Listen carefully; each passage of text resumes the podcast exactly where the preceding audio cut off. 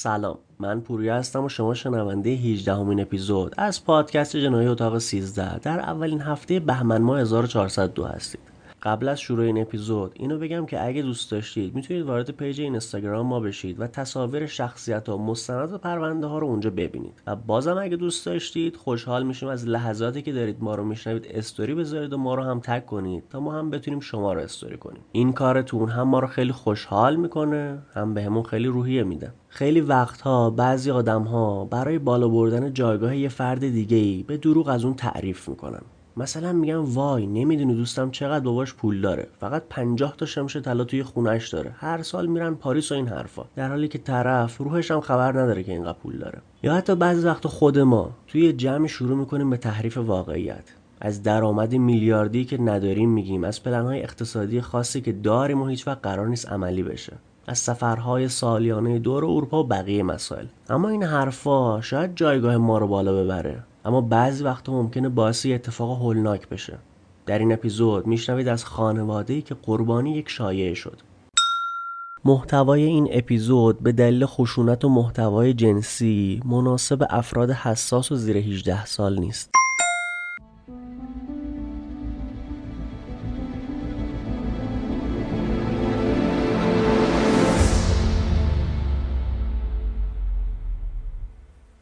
صبح روز یکشنبه 15 نوامبر 1959 کلارنس ایوالت به همراه دخترش نانسی ایوالت سوار ماشین میشن تا برن به سمت مزرعه خانواده کلاتر.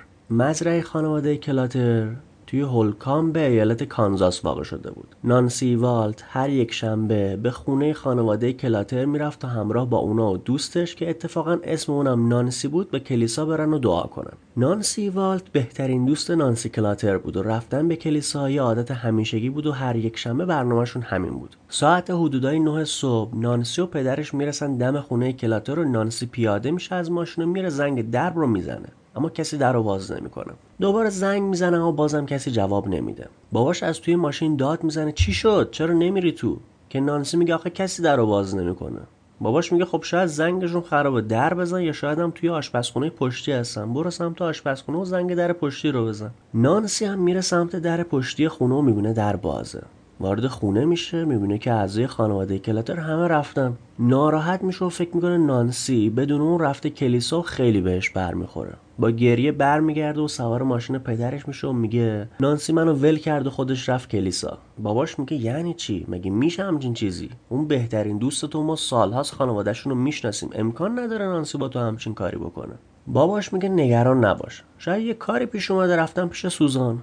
سوزان همسایه خانواده کلاتر بود و معمولا اونم باشون به کلیسا می‌رفت. کلارنس ایوال با دخترش نانسی میرن سمت خونه سوزان و می‌بینن که سوزان خونه است. به سوزان میگن کلاترا رو ندیدی؟ نرفتن کلیسا؟ سوزان میگه نه. چطور؟ کلارنس میگه با نانسی رفتیم در خونهشون که نانسی با کلاترا بره کلیسا اما دیدیم هیچکس خونهشون نیست. سوزان میگه مگه میشه؟ قرار بود دنبال منم بیان. اگرم نمی‌خواستن برن کلیسا مشکلی پیش اومده بود حتما می‌گفتن. همینطوری سرشون رو به سمت شمال کج نمی‌کردن برن که. سوزان میگه بیاید برگردیم خونه کلاترا شاید تا الان برگشته باشن. کلارنس و نانسی و سوزان برمیگردن به خونه کلاتر. سوزان و نانسی میرن توی خونه که نانسی می‌بینه که هیچ قابلمه روی گاز نیست هیچ لیوان و فنجونی روی میز یا توی سینک نیست. که سوزان میگه خیلی مشکوکه. یعنی کلاترا صبونه نخورده رفتن بیرون. ایشام که خونه بودن. چقدر عجیب. سوزان میره طبقه بالا تا بره سرویس بهداشتی و وقتی داشته از راه رو رد می‌شده از جلوی در اتاق نانسی هم رد می‌شد چشمش به یه چیزی می‌خوره. اما دقت نمی‌کنه. دو سه قدم رفته بود جلو که سب می‌کنه. یه تعجبی می‌کنه و برمیگرده به سمت عقب و جلوی در اتاق نانسی میسته سمت چپش رو نگاه می‌کنه و یه جیغ بلند می‌کشه و از خونه فرار می‌کنه و میره بیرون. سوزان تا از خونه میاد بیرون داد می‌زنه با پلیس تماس بگیره و از حال میره. بعد 20 دقیقه دو کلانتر به نامهای رابینسون و مایر به صحنه جرم می‌رسن. به محض اینکه می‌رسن سوزان رو می‌بینن و می‌پرسن چی شده؟ که سوزان با دست طبقه بالا نشون میده و میگه خودتون برید ببینید. کلانتر رابینسون و مایر به طبقه بالا میرن و وارد اتاق نانسی میشن. می‌بینن که نانسی کلاتر 16 ساله سرش به خاطر شلیک گلوله ساچمه متلاشی شده و تمام دیوارها با خون نانسی رنگ شدن. به اتاق بغلی میرن و می‌بینن که مادر نانسی بانی کلاتر 45 سالم از پشت سرش به شلیک شده. طبقه بالا رو بازم بررسی می‌کنن و می‌بینن که دیگه موردی نیست. بعد به سمت زیرزمین میرن و می‌بینن که پدر نانسی هربرت 48 ساله و برادرش کنیون 15 ساله هم کشته شدن. هربرت 48 ساله و کنیون 15 ساله از پشت سر بهشون شلیک شده بود.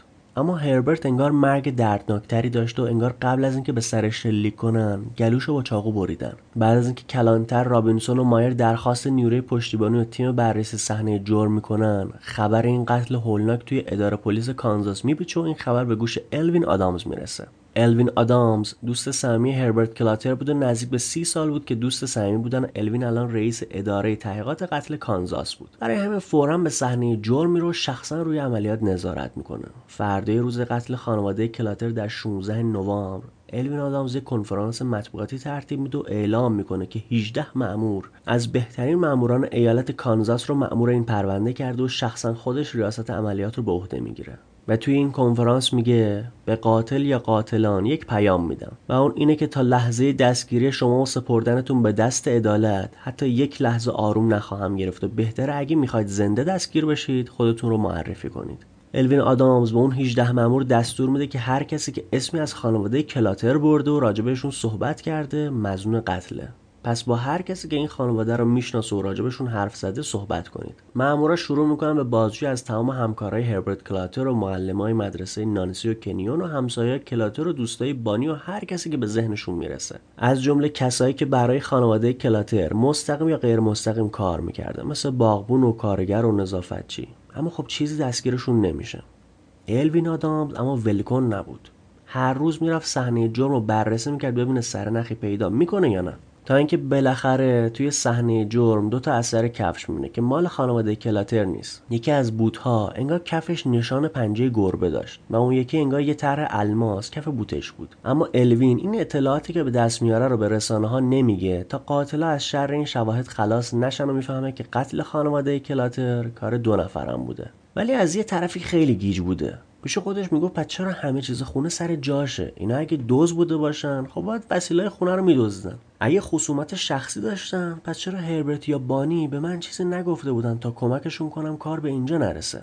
چند هفته میگذره اما پلیسا نمی‌تونن سرنخی از قاتل پیدا کنن. تا اینکه الوین آدامز کنفرانس مطبوعاتی دیگه می‌ذاره و میگه هر کسی به هر نحوی بتونه به ما کمک کنه تا به حل پرونده کمک کنه ما پاداش خوبی بهش میدیم. دو سه روز بعد این کنفرانس با دفتر الوین آدامز تماس می‌گیرن و میگن که یه زندانی می‌خواد با شما صحبت کنه و میگه اطلاعاتی از قتل خانواده کلاتر داره. الوین می‌بینه که یه نفر به نام فلوید ویلز پشت تلفنه و میگه من فکر کنم بدونم کی خانواده کلاتر رو کشته. اما باید کمکم کنی زودتر از زندان بیام بیرون. الوین قبول می‌کنه که کمکش کنه و فلوید ولز میگه من الان واسه سرقت زندانی شدم. اما قبلا یه کارگر روزمزد بودم توی مزرعه هربرت کلاتر کار می‌کردم. بین کارگرا شایع بود که هربرت کلاتر ده هزار دلار پول نقد توی خونش داره و توی گاو صندوق داخل اتاق خوابش نگهش میداره. اما من هیچ وقت ندیدم ولی همه می‌گفتن هست. من وقتی افتادم زندان واسه دوتا از همسلولیام این ماجرا رو تعریف کردم. بهشونم گفتم وقتی آزاد شدم می‌خوام برم سراغ این گاف صندوق. الان فکر کنم اونا رفتن سراغ این پولا. چون بعد گفتن این حرف آدرس خونه و تعداد اعضای خانواده و محل دقیق گاف صندوق و ساعت کار مزرعه ازم پرسان و منم جواب دادم. الوین اسم اون دو نفر رو میپرس و فلوید ویلز میگه اسم اونا ریچارد هیکاک و پری اسمی دستش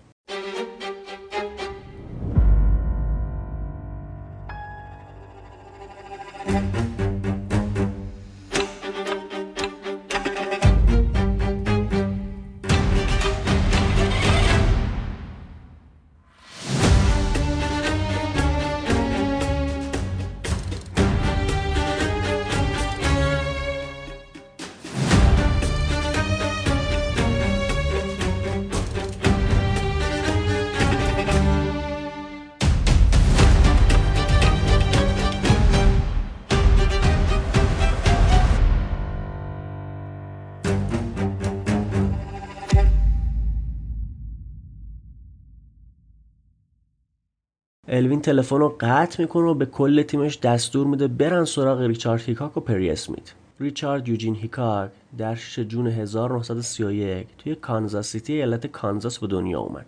توی مدرسه دانش آموز خوبی بود و با معدل خوبم فارغ‌التحصیل شد و بعد فارغ‌التحصیل شدن در سال 1949 کارمند راه‌آهن شد و توی 19 سالگی با کارول برایان 16 ساله ازدواج کرد و صاحب سه پسرم شده. بعد هم دو بار شغلش عوض کرده اول راننده آمبولانس شد و بعد هم مکانیک. همه چیز خوب بوده تا اینکه ریچارد یه تصادف رانندگی شدید می‌کنه و صورتش آسیب می‌بینه. اما این مشکل مهمی نبود. مشکل اصلی اینجا بود که همراهش یه زن به نام مارگارت ادنا بود که باردار هم بوده. بچه هم برای ریچارد بود. حالا با این تصادف این ماجرا لو رفته بود و کارول از ریچارد جدا میشه. توی سال 1956 ریچارد میاد واسه اینکه پول خوبی در بیاره چک جل می‌کنه و میره بانک نقد می‌کنه. اما خیلی زود دستگیر میشه و برای چند سال میفته زندان و معشوقش مارگارت ادنا هم ولش می‌کنه و میره. در نهایت هم در سال 1959 یعنی همون سالی که این قتل خانواده کلاتر اتفاق افتاده آزاد میشه. نفر دوم پری ادوارد اسمیت در 27 اکتبر 1928 در هانتینگتون نوادا متولد شده بود. توی سال 1929 یعنی وقتی یه سالش بود خانوادش نقل مکان می‌کنن به آلاسکا پدر و مادرش هر دوشون دائم الخمر الکلی بودن و هر کدومشون با ده ها نفر رابطه داشتن پدرش هم همسرش رو به خاطر پول در اختیار دیگران قرار می‌داد و هر شبم هم مادر ادوارد هم خود ادوارد رو کتک می‌زد. تا اینکه مادر اسمیت نمی‌تونه تحمل کنه و توی سال 1935 بچهش رو برمیداره و میره به سان فرانسیسکو. پری ادوارد اسمیت توی نوجوانی وارد گروه های خلاف میشه از جابجایی مواد مخدر و سرقت و زورگیری گرفته تا سرقت از مغازه و بانک رو انجام میده. در نهایت توی 18 سالگیش وارد ارتش میشه و 15 ماه میره جبهه و در کره میجنگه. بعد از اینکه جنگ تموم میشه و برمیگرده خونه میره و مشغول به کار نقاشی خودرو میشه و واسه خودش یه موتور می‌خره. پری ادوارد اسمی توی محل به خاطر صدای اگزوز موتورش توی ساعت سه صبح که همه خوابن و سرعت زیاد و تک چرخاش معروف میشه. وقتی هم بهش می‌گفتن یکم رعایت کن می‌گفته من حرفه‌ای ام رعایت مال بچه هاست. تا اینکه یه تصادف شدید می‌کنه و نزدیک به 20 متر روی زمین کشیده میشه. در حالی که خانواده و دوستاش در حال تدارک بنر 8 متری بچه ها پری ادوارد هم رفت و حلالش کنید بودن. پری ادوارد اسمیت به شکل معجزه آسایی با دو پای شکسته و دنده و سر شکسته بهبود پیدا می‌کنه. در نهایت بعد بهبودی چون دیگه نمی‌تونه ساعت زیادی سر پا باشه و پاش مشکل داشت مشغول به دزدی میشه و در سال 1956 به جرم سرقت مسلحانه دستگیر میشه و برای سه سال میفته زندان. در 6 جون 1959 هم آزاد می‌شد. توی زندان هم که دیگه متوجه شدید. ریچارد هیکاک و پری اسمیت با هم دوست میشن و هم سلولی سومشون هم کارگر مزرعه بوده که ماجرای ده هزار دلار توی خونه کلاتر رو لو داده بود. خب برگردیم سراغ ادامه داستان. الوین آدامز دوست سمی هربرت که این پرونده براش خیلی حیثیتی بوده. میرو هر کسی که این دو نفر یعنی پری ادوارد اسمیت و ریچارد هیکاگو میشناخته رو تهدید می‌کنه. میگه اگه چیزی بدونید و نگید و بعدا مشخص بشه که کمک نکردید بلایی به سرتون میارم که روزی ده بار از به دنیا اومدنتون پشیمون بشید. تا این تهدیدو می‌کنه پدر مادر ریچارد هیکاگ میگن که ما آخرین چیزی که می‌دونیم اینه که ریچارد و دوستش پری اسمیت با هم هستن. دارن شهر به شهر میگردن و قصدشون هم اینه که در نهایت برن لاس وگاس الوین آدامز فورا به اداره پلیس لاس وگاس ماجرا رو میگه و خبر میده که دو نفر به نام ریچارد هیکاک و پری اسمیت قرار بیان لاس وگاس و حواستون رو بیشتر جمع کنید. ریچارد و پری اسمیت به خیال خودشون که خیلی زرنگن اول میرن سمت شهرهای شمالی داکوتای شمالی و مینسوتا و اونجا خرید می‌کنن و به نام خودشون هتل می‌گیرن که بگن داریم میریم سمت شمال کانادا. اما خبر نداشتن که خانواده هیکاک همه چی رو گفته و پلیس منتظرشون بود. این برنامه ریچارد و پری شیش ماه طول می‌کشه تا اینکه در سی دسامبر توی لاس وگاس در یک کازینو دستگیر میشن به اتهام اینکه توی کازینو تقلب کردن کاراگاه هارولد نایت توی همون روز سی دسامبر به الوین آدامز خبر میده که ما این دو نفر رو دستگیر کردیم و ماجرای اصلی دستگیرشون هم نمی‌دونن. آدامز میگه کارتون عالی بود. من همین امشب راه میفتم و میام لاس وگاس و هر جوری هست نذارید بفهمم ماجرا چیه. الوین آدامز و تیمش همون شب راه میافتن و میرن سمت لاس وگاس و در دو ژانویه 1960 در ساعت دو ظهر ریچارد هیکاک میره توی اتاق بازجویی و الوین آدامز رو می‌بینه. الوین آدامز اول یه نگاه به بوت ریچارد هیکاک میندازه و می‌بینه که این همون بوتیه که تو صحنه جرم اثرش رو پیدا کرده بود. بعدش دست ریچارد هیکاکو میبنده به میز و به یکی از پلیسا میگه نوار این ضبط صوت پر شده و ببرید عوضش کنید. حدودای 15 دقیقه این تعویض طول می‌کشه و وقتی دوباره ضبط صوت رو برمیگردونن تا صدای بازجو متهم ضبط بشه ریچارد هیکاک مثل بلبل داشته اعتراف می‌کرده. هیکاک میگه من هیچ کاری نکردم. پری اسمیت منو تهدید کرد. هر کاری کردم به خاطر تهدیدای اون بود. من تیراندازی نکردم. همه کارا رو پری اسمیت انجام داد. الوین آدامز بعد این حرفای ریچارد میره سراغ پری اسمیت. میگه ریچارد هیکاک گفته همه رو تو کشتی. تو به همه تیراندازی کردی. پری اسمیت هم که می‌فهمه دوستش بهش خیانت کرد و همه چی رو انداخته گردنش. میگه ریچارد دروغ گفته. من الان واقعیت ماجرا رو میگم. پری اسمیت میگه 14 نوامبر بود. ما رفتیم به مزرعه کلاترا تا پول رو سرقت کنیم. خیلی آروم و یواش همه جا رو گشتیم اما نه گاف صندوقی پیدا کردیم نه پول زیادی. دیگه تصمیم گرفتیم هربرت کلاتر رو بیدار کنیم و تهدیدش کنیم جای گاف صندوق رو بگه هربرت رو بیدار کردیم و با اسلحه و ضرب و شد. تهدیدش کردیم بگه گاف صندوق کجاست. که از اولش می‌گفت من اصلا گاف صندوق ندارم. کل پولی هم که تو خونه دارم 700 دلاره که اونم توی کشوی سوم میز اتاقمه. بردارید و برید. پولو برداشت و می‌خواستیم بریم. که ریچارد هیکاک به من گفت من چند سال زندان بودم و با هیچ زنی نبودم و دلم می‌خواد به نانسی کلاتر یعنی دختر 16 ساله هربرت تجاوز کنم. اول دست و پای مردها رو بستیم و بردیمشون توی زیر زمین. اما زن طبقه بالا بودن. اما من بعدش عصبانی شدم و باهاش درگیر شدم که می‌خواد به نانسی تجاوز کنه. حالا شما اینجا چی فکر می‌کنید؟ عجب آدم با شرف و با غیرتی بوده. اما نه. دلیل عصبانیت پری اسمیت این بود که ریچارد توی زندان به پری اسمیت گفته بود من گرایش به همجنس خودم دارم. مدت هم با پری اسمیت رابطه عاشقانه داشتن. الان پری اسمیت نمی‌تونست قبول کنه که ریچارد با نانسی رابطه ای داشته باشه. پری ادامه میده میگه بعدش من ریچارد رو بردم توی زیرزمین و گفتم باید هربرت و کنیون رو بکشی. بهش گفتم اگه منو دوست داری پس گلوی هربرت رو ببر. ریچارد اولش مقاومت کرد و گفت ما دزدیم قاتل نیستیم که. اما من دست خودم رو با چاقو بریدم و ریچارد گفت باشه. هر کاری می‌خوای می‌کنم اما به خودت آسیب نرسون. بعدش هم گلوی هربرت رو برید و به سر هر دو نفر شلیک کرد و بعدش هم رفتیم طبقه بالا و ریچارد به سر هر دو زن شلیک کرد و فرار کردیم و رفتیم.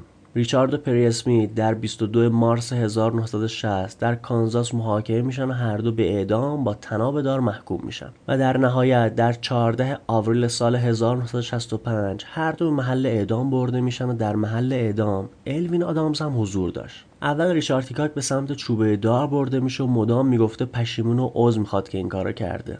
وقتی الوین آدامز رو اونجا می‌بینه دستشو به سمتش دراز می‌کنه و باش دست میده و میگه خوشحالم که اینجا هستی. بعد تناب دار رو به گردن ریچارد هیکاک میندازن و دسته چوبی رو می‌کشن و زیر پای ریچارد خالی میشه و میمیره. نیم ساعت بعد نوبت پری اسمیت میشه. در حالی که مشغول جویدن آدامس بوده گریه کنان به سمت چوبه دار میره و تناب اعدام و دور گردنش میندازن. آخرین جمله که میگه این بود. می‌دونم برای اسخای کردن دیره اما من واقعا بابت کاری کردم عذر می‌خوام. بعد از پایان این جمله دسته چوبی رو می‌کشن و زیر پای پری اسمیت هم خالی میشه و میمیره. این اپیزود همینجا به پایان می‌رسه و از صمیم قلب امیدواریم شما مردم خوب کشورمون همیشه در سلامتی و به دور از هر نوع جرم جنایتی زندگی کنید.